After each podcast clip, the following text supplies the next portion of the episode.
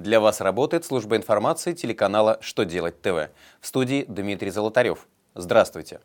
В этом выпуске вы узнаете, как начислять страховые взносы при преобразовании юридического лица, на какой срок может быть продлена эксплуатация кассовых аппаратов, какие изменения могут быть внесены в счета за коммунальные услуги. Итак, о самом главном и по порядку.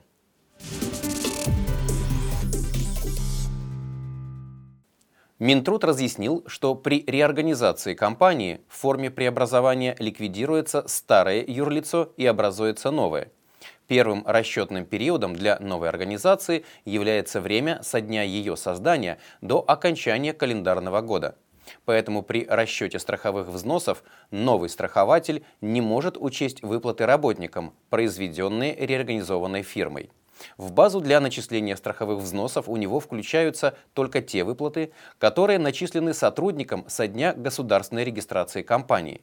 Иными словами, если в 2014 году доходы работников реорганизованной фирмы уже превысили максимальный размер базы для начисления страховых взносов в 624 тысячи рублей, ее правоприемнику не удастся сэкономить на этом и придется копить облагаемую базу заново.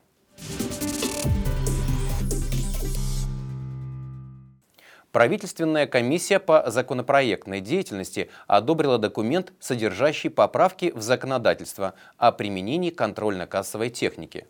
В ближайшее время он поступит на рассмотрение Кабинета министров. Законопроект предусматривает продление срока эксплуатации моделей кассовых аппаратов, которые исключены из госреестра. В документе отмечено, что предприниматели могут продолжать использовать такую технику до окончания срока, установленного производителем, но не более 10 лет. Авторы документа отметили, что он разработан с целью снижения издержек предпринимателей, которых действующее законодательство вынуждает по истечении 5-7 лет менять еще вполне пригодные к работе кассовые аппараты.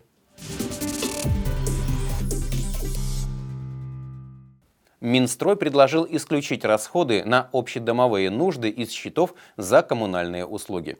Ведомство подготовило проект постановления правительства, закрепляющий иной способ учета этих расходов. Так, с 1 июля будущего года и до прекращения действия договора управления домом предполагается включать затраты на общедомовые нужды в жилищный платеж, исходя из установленных нормативов потребления коммунальных услуг.